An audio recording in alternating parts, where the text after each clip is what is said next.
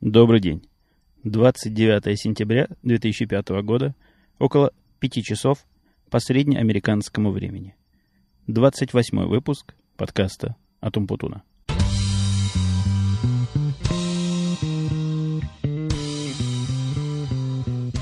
В смысле техники записи сегодняшний выпуск тоже несколько необычный. Я его записываю в машине.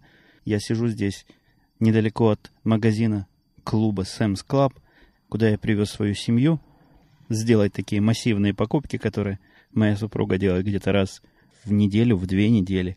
А мне, как правило, приходится около часу-полутора ждать под магазином, сижу просто как идиот, ничего не делаю, либо слушаю свой проигрыватель, либо читаю книжки. Ну, в общем, сегодня решил время вот с такой пользой провести. Посему тут у меня вот этот Zoom устройство портативное для записи аудио. В руке в левой я держу микрофон, на который одет поп-фильтр. Микрофон мой обычный, студийный Шур. И таким вот образом пытаюсь записать. В общем, я отъехал подальше от дороги, чтобы было потише. В машине выключил двигатель, поэтому, надеюсь, особых шумов и особых помех не будет. Но что из этого получится, мы все вместе с вами услышим. Опять же, не ругайте меня особо строго, это такой своего рода эксперимент. Если получится, тогда у меня явно появится больше времени для подобного рода записей, поскольку ждать под магазином – это моя тяжелая и постоянная обязанность. А тут можно будет время провести с пользой. Единственная сложность вот такого способа записи – это держать микрофон в руках. Вот этот шур, в общем, довольно тяжелая штука. Я не знаю, сколько он весит. Ну, наверное, не меньше 700 грамм, а вместе с одетым на него фильтром такая а, ощутимая тяжесть в руке ощущается. Вот ощутимая тяжесть ощущается.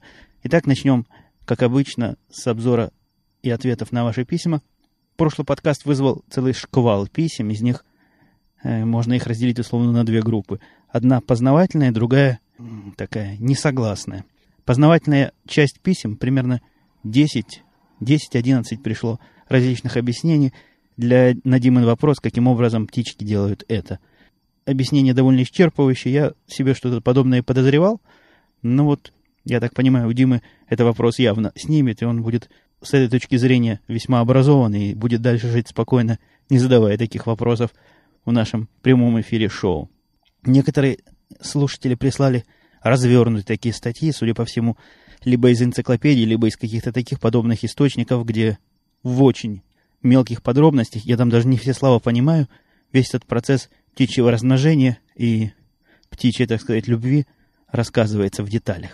А вторая тема, которая, как ни странно, затронула умы и сердца читателей, я, я в общем-то, ожидал, что опять за нас пройдутся по поводу политики, поскольку политика там в каком-то виде присутствовала. Ну, были некоторые, конечно, вопросы про политику, но, судя по всему, слушатели наши люди вполне адекватные и понимают, что от пьяных двух мужиков чего-то умного про политику особо ждать тяжело, с одной стороны. А с другой стороны, мы особых таких прямых глупостей не наговорили, никого особо не обидели. Не, ну на самом деле там были серьезные обиды вот в этом подкасте до того, как я его подремонтировал. Мне пришлось много чего агрессивно, агрессивно резкого вырезать из Диминых речей. Ну, в общем, о, кто-то звонит. Неужто жена уже скупилась? Одну минуту. Итак, продолжим. Это была не жена, это совершенно... Очень часто какие-то мексиканцы, либо мексиканцы, либо арабы, трудно их так по языку мне их э, опознать, звонят на мой телефон и начинают со мной говорить на своем языке, на котором я вообще ни одного слова даже понять не могу. Я им говорю ошибочный номер, они продолжают все равно на своем языке говорить, приходится трубку вешать. Где-то, видимо, мой телефон с кем-то близок, с каким-то таким телефоном их друзей, знакомых. Ну так вот, вырезал я много там чего. В принципе, то, что осталось, было довольно политкорректно, без особых, без особых наездов. Меня тут спрашивали, в самом ли деле мне нравится Ходорковский, в самом деле я считаю, что он правильный кандидат. Ну, почему нет? Очень... Я вообще к людям отношусь в большинстве случаев, вот, за очень редкими исключениями, все мое отношение строится по первому впечатлению. О, они еще... Слышите вот этот звук? Это эти мексиканцы-арабы оставили еще сообщение мне на автоответчик. Ну, сколько можно пищать? Так вот, мое впечатление о человеке чаще всего строится по первому, по первому впечатлению, по первому взгляду. Вот такой, такая практика у меня, в общем, почти всегда срабатывает, и почти всегда это так и остается. Вот как мне с первого взгляда не понравился э, один из премьер-министров Израиля Иуд Барак, так я его терпеть не мог дальше. Примерно то же самое чувство у меня и вызвал в свое время Путин. А Ходорковский мне нравится. Он весьма и весьма не то, что выглядит хорошо, он, он на вид явно умный мужик и очень обаятельный. Я лично от него особых гадостей не жду, поэтому мне, честно говоря, жалко, что он там где-то в тюрьме во глубине сибирских руд гниет. Но, в общем, это российские внутренние, внутриполитические разборки, конечно. И не мне из далекой Америки туда лезть. Кстати, по поводу туда лезть. Появился такой замечательный, не, трудно пока сказать, насколько замечательный, но явно интересный подкаст, который называется «Свободная деревня», если я не ошибаюсь. Я, к сожалению, сейчас не возле компьютера, поэтому наверняка посмотреть не могу, но примерно вот так звучит его название. То ли радио «Свободная деревня», то ли просто «Свободная деревня», где, где тоже один из э, русскоязычных таких товарищей, проживающих где-то где в Америке, судя по всему, рассказывает свои мысли по поводу, по разным поводам, но формат передачи весьма необычный, особенно для русского подкастинга. Это такие тематические выпуски, довольно длинные, по-моему, по 15-20, весьма и весьма продуманные подготовленные. Я с удовольствием слушаю. И, в общем, этот выпуск, судя, э, этот подкаст, судя по всему, пойдет в список правильных подкастов, которые я рекомендую вам прослушиванию. Так вот, э, вопрос, который такие больше всего задавали, который вызвал больше всего ваших реакций, и, как ни странно, примерно одинаковых реакций, это мое слабое, совершенно, на мой взгляд, задевание, очередное задевание, извините, вопроса, покупать, не покупать, воровать, не воровать, и как вообще с законными программами. Но тут, чтобы не было некого недопонимания, я вовсе не призываю кого-то либо покупать, либо не покупать программы. Это всего лишь вопрос моего мнения и результат того, что как бы меня за это дергают, и поэтому я отвечаю. Так, собственно, делайте, что хотите. Хотите, покупайте, хотите, не покупайте. Дело глубоко личное, и не мне вам советовать. Люди, вы, мы, мы все в основном-то взрослые, сами за себя решаем, брать или не брать, воровать или покупать. Но раз уж вопрос зашел, и меня многие спрашивали, причем у меня были длинные дискуссии с несколькими людьми по ICQ по этому поводу. Э, с одной девушкой у меня была очень длительная переписка по email. И, в общем, все люди примерно один и тот же довод мне высказывают, которому я ну никак не могу согласиться, ну никак не могу согласиться. А довод в том, что э, воруем, потому что стоит дорого. При этом приводится цифра такая, что вот, мол, да, действительно, и офисы, и всякие программы другие можно найти свободным, а вот где найдешь свободный Windows, а 70 долларов за него платить, это чрезвычайно огромная сумма. Э, огромность этой суммы обосновывает невысокостью зарплаты средней в России, которая, как я сегодня то ли сегодня, то ли вчера где-то слышал, 250-300 долларов. То есть, в общем, 70 долларов это практически четверть от средней зарплаты, что совсем немало. Но я на это всем отвечал примерно то же самое. А компьютер-то ваш еще дороже стоит. Но компьютер-то не возникает мысли где-то стибрить и... А почему с Windows так? Это, это, э, это как бы одна сторона медали. Вторая сторона медали в том, что вообще, вовсе Windows не обязательно вот так вот использовать. Я тут дам маленькое такое техническое отступление. То есть те, кто меня ругает за технику в подкастах, хай-тековские всякие отходы, могут перекрутить минут пять вперед спокойно. А для остальных это пересекается с вопросом, который мне тоже многократно задавали. А, собственно, можно ли Linux использовать в доме, то есть вот для таких домашних применений, и вообще насколько это готово, и насколько это доступно. Многие, которые со мной общались, еще не пробуя Linux, соседовали на то, что это очень сложная система, и установить его на домашний компьютер крайне, крайне проблематично. Но это такие, такие общие, общие слова, общие заблуждения. Я вам могу вот что на сказать, если вас действительно интересует мое мнение. Ничего сложного в установке Linux нету. А это, на мой взгляд, не сложнее, чем установка Windows, который всякий человек, умеющий нажать кнопки Next и OK, способен произвести. Примерно то же самое с Linux. То есть вот три таких ведущих Linux. Меня тоже спрашивали, какой Linux рекомендую. Но это бог его знает какой. Какой вам больше понравится. Для домашних применений можно сегодня серьезно и реально рассматривать SUSE, Ubuntu, да Fedora. Ну, Fedora 4, какая там вам попадется. Есть у этого некая специфика, поскольку и Fedora, и SUSE – это большие дистрибутивы, вам придется много выкачивать из интернета, и если вам интернет сильно платный, то надо себе отдавать отчет, что практически надо будет выкачать объем DVD, и из этого всего хозяйства вам далеко не все понадобится. То есть, может, в этом, с этой точки зрения, вам выгоднее и интереснее будет Ubuntu, где вы выкачиваете, в общем, можно выкачать совсем небольшой объем, а потом уж то, что надо, по необходимости доставить. Но еще такое такое общее соображение. Насколько готов Linux к тому, чтобы вы могли его использовать у себя на домашнем компьютере, ну, это сильно зависит от того, что вы имеете в виду под использованием. Но вот если это такое обычное использование, как моя жена, например, использует, а, это выглядит как хождение по интернету, посылание имейлов, там, слушание музыки, чего еще, иногда просмотр каких-то фильмов, вот такие вот бытовые задачи. При этом игры она не играет. Вот если у вас вот такое примерно представление о домашнем компьютере, то на 99, ну ладно, не буду вот так вот сильно, сильно предполагать, на 90% Linux, как любой из тех, что я вас, вам перечислил, подойдет. То есть вы можете смело это попробовать и увидеть, что, в общем, и документы открываются OpenOffice, который там идет в комплекте, практически все документы. Мне за всю мою историю использования OpenOffice э, некорректно обрабатывались два очень сложных документа. Один, который мне Microsoft прислал, но там большие специалисты по Word, судя по всему, сидят. Там такой навороченный документ был, я даже не подозревал, что в Word можно такие документы создавать. И один огромный документ из э, IBM, который мне прислали, там, видимо, тоже есть люди, которые занимаются составлением таких мудреных документов. Вот они открылись не так, что нечитабельно, но, конечно, довольно гадко. Э, во втором офисе, который, если я не ошибаюсь, входит в последнюю версию Ubuntu, ну, тут я... Мне трудно точно что-то сказать, поскольку с Ubuntu я так краем глаза знаком, по слухам ходящим а, об этой системе в сети, так там, вроде бы говорят, идет второй офис уже в комплекте. Из этих трех систем я не могу вам ничего такого конкретного сказать, какую бы выбрать. Я довольно долго считал Суси одним из лучших пожалуй, лучшим для домашнего использования. Э, но это, опять же, дело ваше. Любители выбора, то есть если вам надо такая система, которую вы поставили, и вы можете потом заиметь там 5 браузеров, 10 редакторов текстов и 3 имейловских программы, Суси, конечно, хорошо в этом смысле, там много всего. На мой взгляд, много всего это скорее недостаток, чем достоинство. А если вы хотите чего-нибудь такое, где есть только один путь сделать что-то, и гладкий путь, где не надо задумываться, а каким, собственно, браузером смотреть интернет, а какой по- программой посылать почту, то, скорее всего, в этом случае Ubuntu для вас.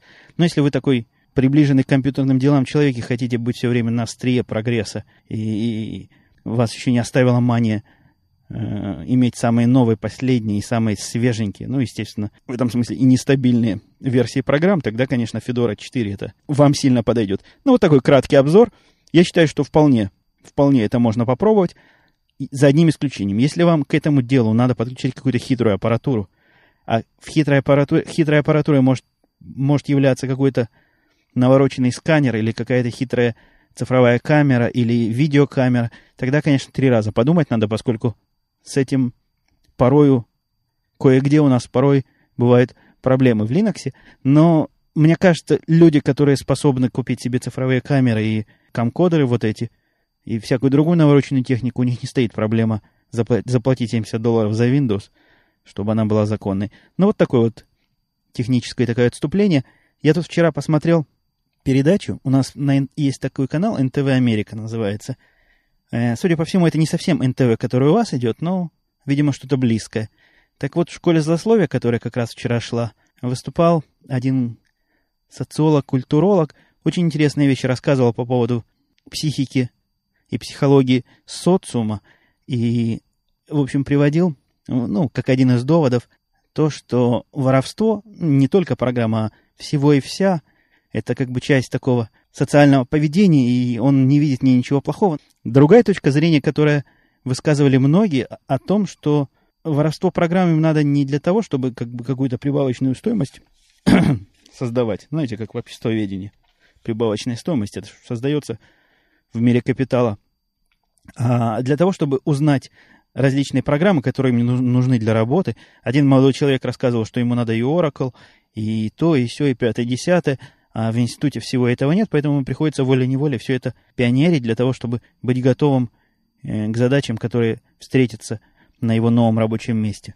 Ну, возможно, такая точка зрения существует, и, возможно, где-то есть такая ситуация, где вот так вот учат, что надо программы воровать. Ничего сказать не могу про это. Тут уж смотрите сами, брать или не брать. А вся эта неделя прошла у меня под лозунгом «встречи с некомпетентностью». Ну, очень я не люблю наталкиваться на некомпетентность, но, к сожалению, приходится. Приходится.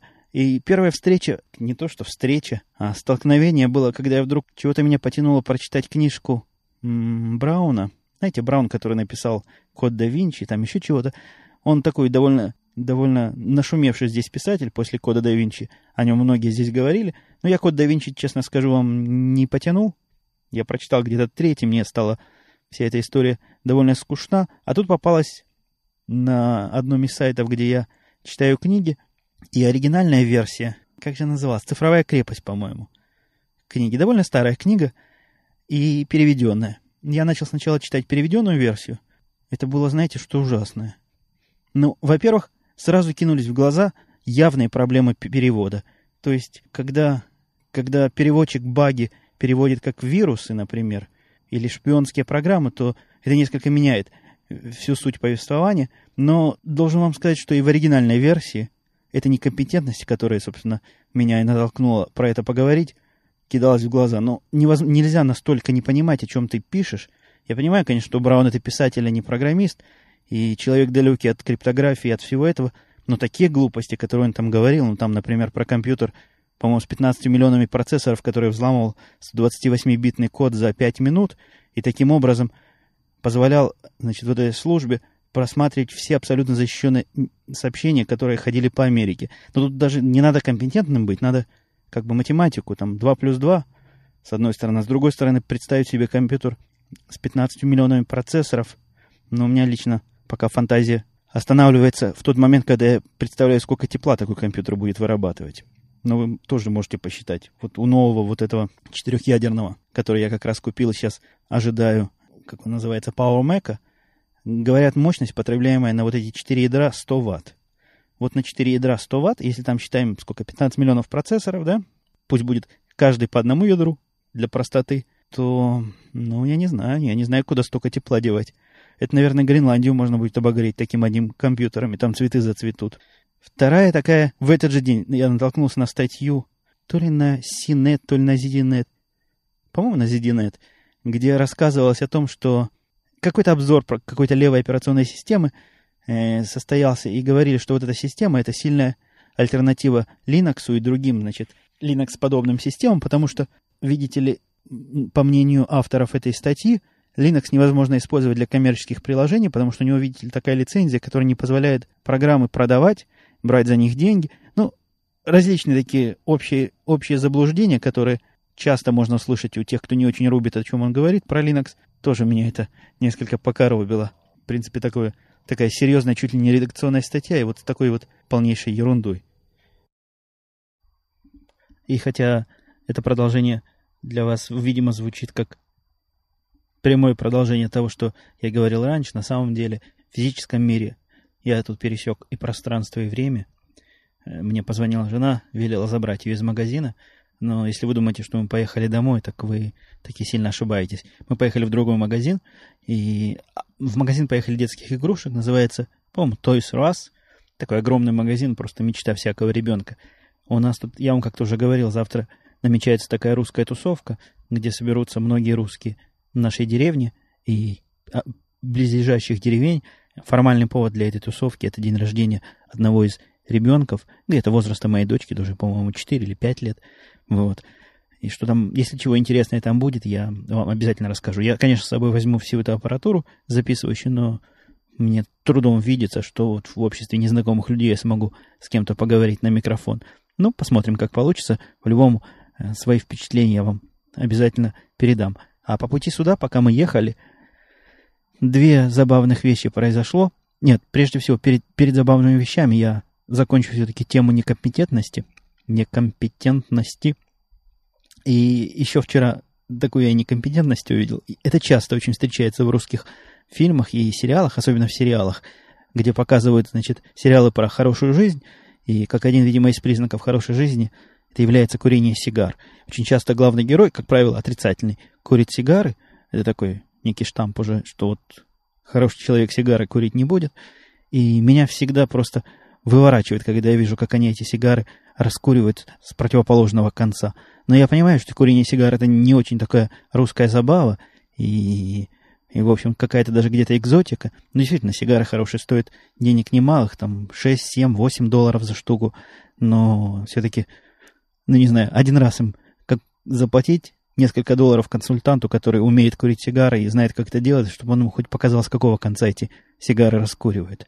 Вот, я думаю, этим примером мы тему некомпетентности на сегодня покрыли. А когда я сюда ехал, э, от того магазина, где мы раньше были, до вот этого места, примерно миль, наверное, 15-20, и в пути я вдруг заметил, что у меня весь бензин закончился. Ну, со мной так всегда происходит.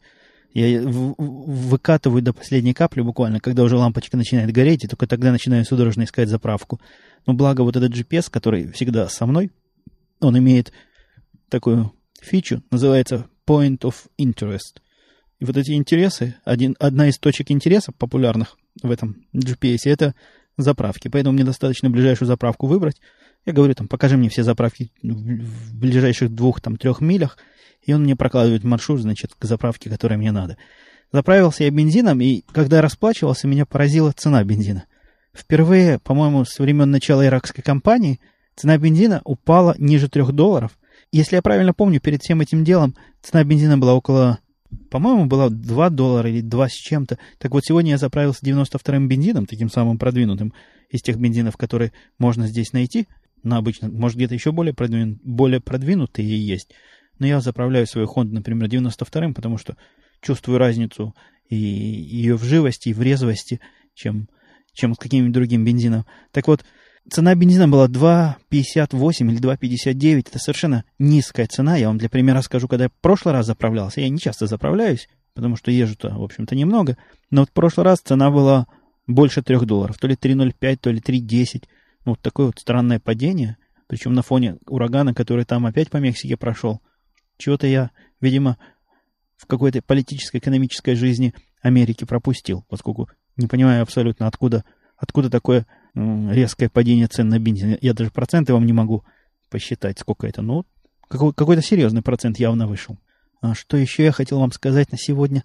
А, я как-то в одном из выпусков, если я не ошибаюсь, если это не ушло под нож, рассказывал про, про то, что я люблю смотреть э, американское телевидение с рекламой – поскольку реклама, ну, интересная такая живенькая реклама, и, в общем, и, в общем, даже времени порой не жалко на нее потратить, так вот с душой сделано.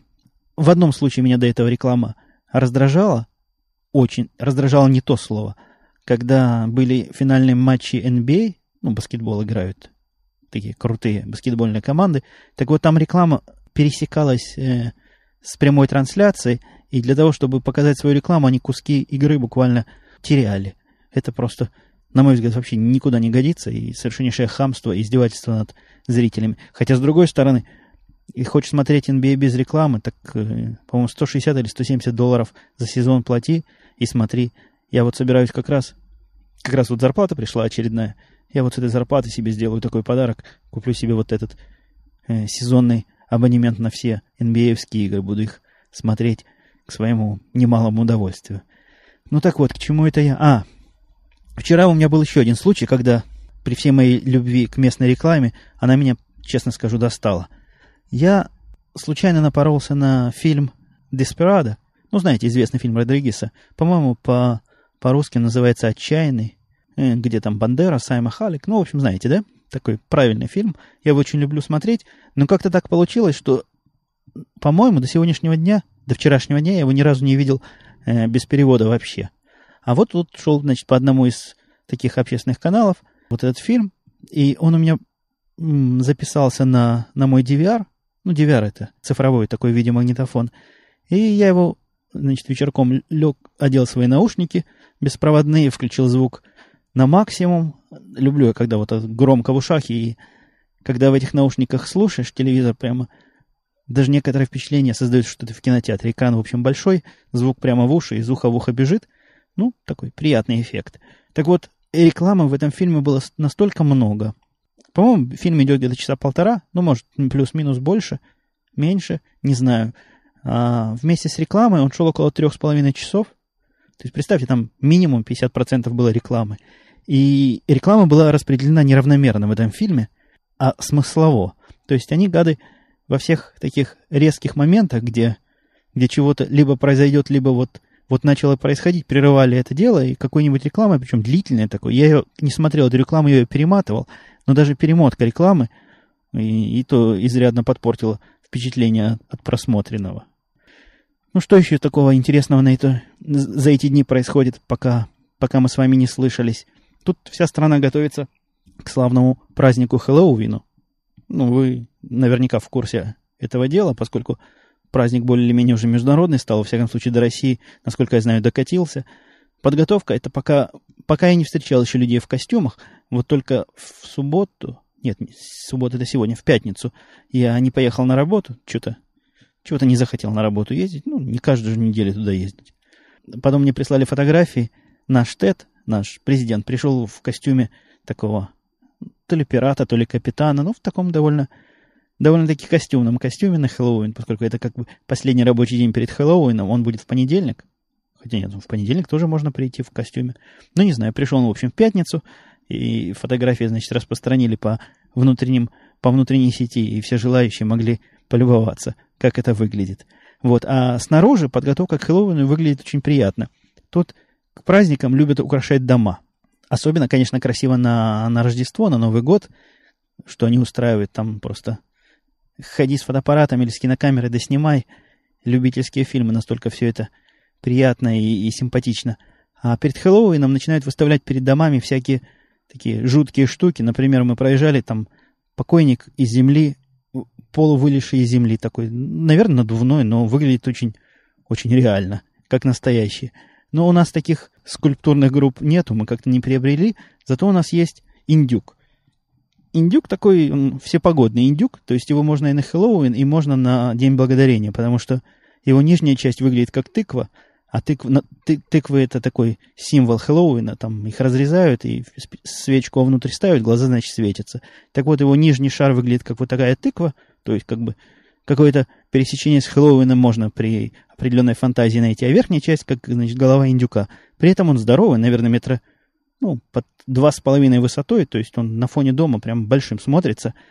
Технически интересно эта штука сделана, то есть он надувной, внутри много-много всяких лампочек, а снизу стоит компрессор, который постоянно включен и нагнетает в него воздух.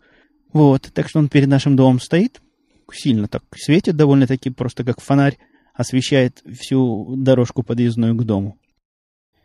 Вот, по поводу, по поводу ерунды и всяких ерундовых вопросов. Я в Вики добавил в, раз, в раздел «Вопросы и ответы» две таких секции. В одной вопросы, довольно простые такие базовые вопросы, которые... Я эту секцию только начал, которые меня спрашивали в то или иное время, и я с той или иной степенью успешности пытался на них ответить. А вторая секция отражала как раз вопросы, которые я задавал э, Бобаку по поводу всяких вопросов, которые и проблем, которые у меня возникали. Вот эта секция названа вопросами продвинутого чайника. Я уж себя вот так вот нагло продвинутым назвал, поскольку ну, действительно вопросы там не самые базовые. Но, в общем, для меня в те или иные моменты времени были... Ответы на них я не мог сам найти, и поэтому вот спрашивал. То есть вы можете посмотреть на это дело, может, найдете это для себя чем-то интересным, любопытным, несмотря на то, что это носит такой персонализированный характер, то есть вопросы, которые я задавал, вопросы, которые мне задавали, э, чувствуюсь свободным чинить вопросы, ну, добавлять чего-то свое в ответы.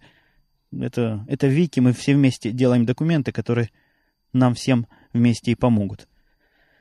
Я, кстати, теперь очень часто спрашивающих меня отсылаю прямо на те или иные страницы Вики, то есть там уже какое-то есть содержимое, которое реально может дать какие-то базовые, да и не только базовые ответы на многие и разные вопросы. Смотрю на это устройство, сколько я уже 20 минут говорю, левая рука, которая держит микрофон, просто уже дорожит жутко. Надо ее тренировать с гантелей. Я когда-то в далекой молодости, да я про гантелю вдруг вспомнил, совершенно незапланированное отступление. У нас напротив дома был тир, куда в один, в, в один из... По-моему, это весной такая началась мода, все, значит, ходили в тот тир, и учили стрелять из винтовки. По-моему, из мелкашки там учили стрелять, или из какой-то спортивной винтовки. Когда я туда пришел, мне сказали, что я ростом не вышел, и винтовок таких маленьких нет, поэтому буду стрелять из спортивного пистолета. Ну, ладно, это еще круче, на мой взгляд, было. Но до стрельбы из пистолета не дошло. Первые 10 тренировок, которые я туда ходил, мне давали в правую руку гантелю, по-моему, трехкилограммовую. Ну, такую не очень тяжелую гантелю. Я должен был на вытянутой руке ее держать вот пока рука не отвалится. Вот мне чувствуют, для того, чтобы этот микрофон в руках держать, а рука не тряслась. Надо будет повторить те давно забытые упражнения. Я вам говорил по поводу подкаста, который идет в список моих правильных. Он не один туда идет. Туда еще добавился на днях совершенно, на мой взгляд, гениальный подкаст, который называется Тики Бар ТВ. Это видео-подкаст, но несмотря на то, что он видео, он очень экономный с точки зрения трафика. Там коротенькие эпизоды, минут по 5-6. По-моему, один эпизод был 7 минут, и ни одного эпизода размером больше 20 мегабайт я там не встречал. То есть они и сжаты хорошо, а уж то, чего они показывают, ну это просто... Ну, рассказывать это сложно. Это напоминает маски-шоу в их лучших эпизодах, но что-то в... еще более прикольное, еще более такое задорное во всем этом есть. Суть передачи всего лишь в том, что это такой бар телевизионный, в котором они рассказывают, каждая передача рассказывает о каком-то коктейле или каком-то другом напитке, который вот можно самому приготовить из подручных материалов. Но это, это всего лишь повод. Вокруг этого, чего они там такое устраивают, это, это, это надо видеть. Последняя передача была, называлась «Красный октябрь», и они обыграли тему, значит, русских. Там пришел русский один, который говорил далеко не, не с русским акцентом, почему-то был в турецкой феске. Потом они калинку-малинку танцевали. Но это, это надо видеть, я очень рекомендую.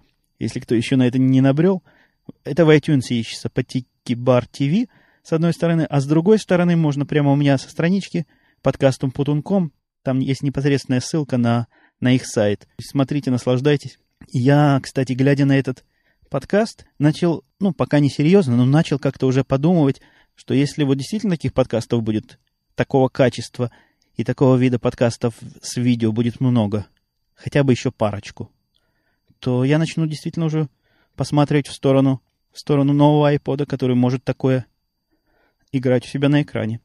Так что вот такое вот изменение мнения, вызванное некоторыми подкастами. Еще один подкаст, который видео я смотрю, но он, конечно, для большинства публики, для, больш... для той части публики, которая платит за интернет и которая имеет ограниченные каналы и ограниченный трафик, не будет интересен, поскольку там каждый выпуск 100-200 мегабайт. Это называется, по-моему, Мэри и Карла или Карла и Мэри. Ну, в общем, там две девки, такие довольно прикольные девчонки, которые хотят казаться глупее, чем они есть. У них это, надо сказать, довольно не слабо получается. Глупости различные говорят, различные вещи обсуждают. Ну, в общем, так, я не могу сказать, что я фанат этого шоу, и я не внес его в свои правильные подкасты, но так посмотреть его довольно, довольно любопытно. Хотя, опять же, еще раз говорю, рекомендовать его всем для просмотра не могу. Есть примеры совершенно неудачных видеоподкастов.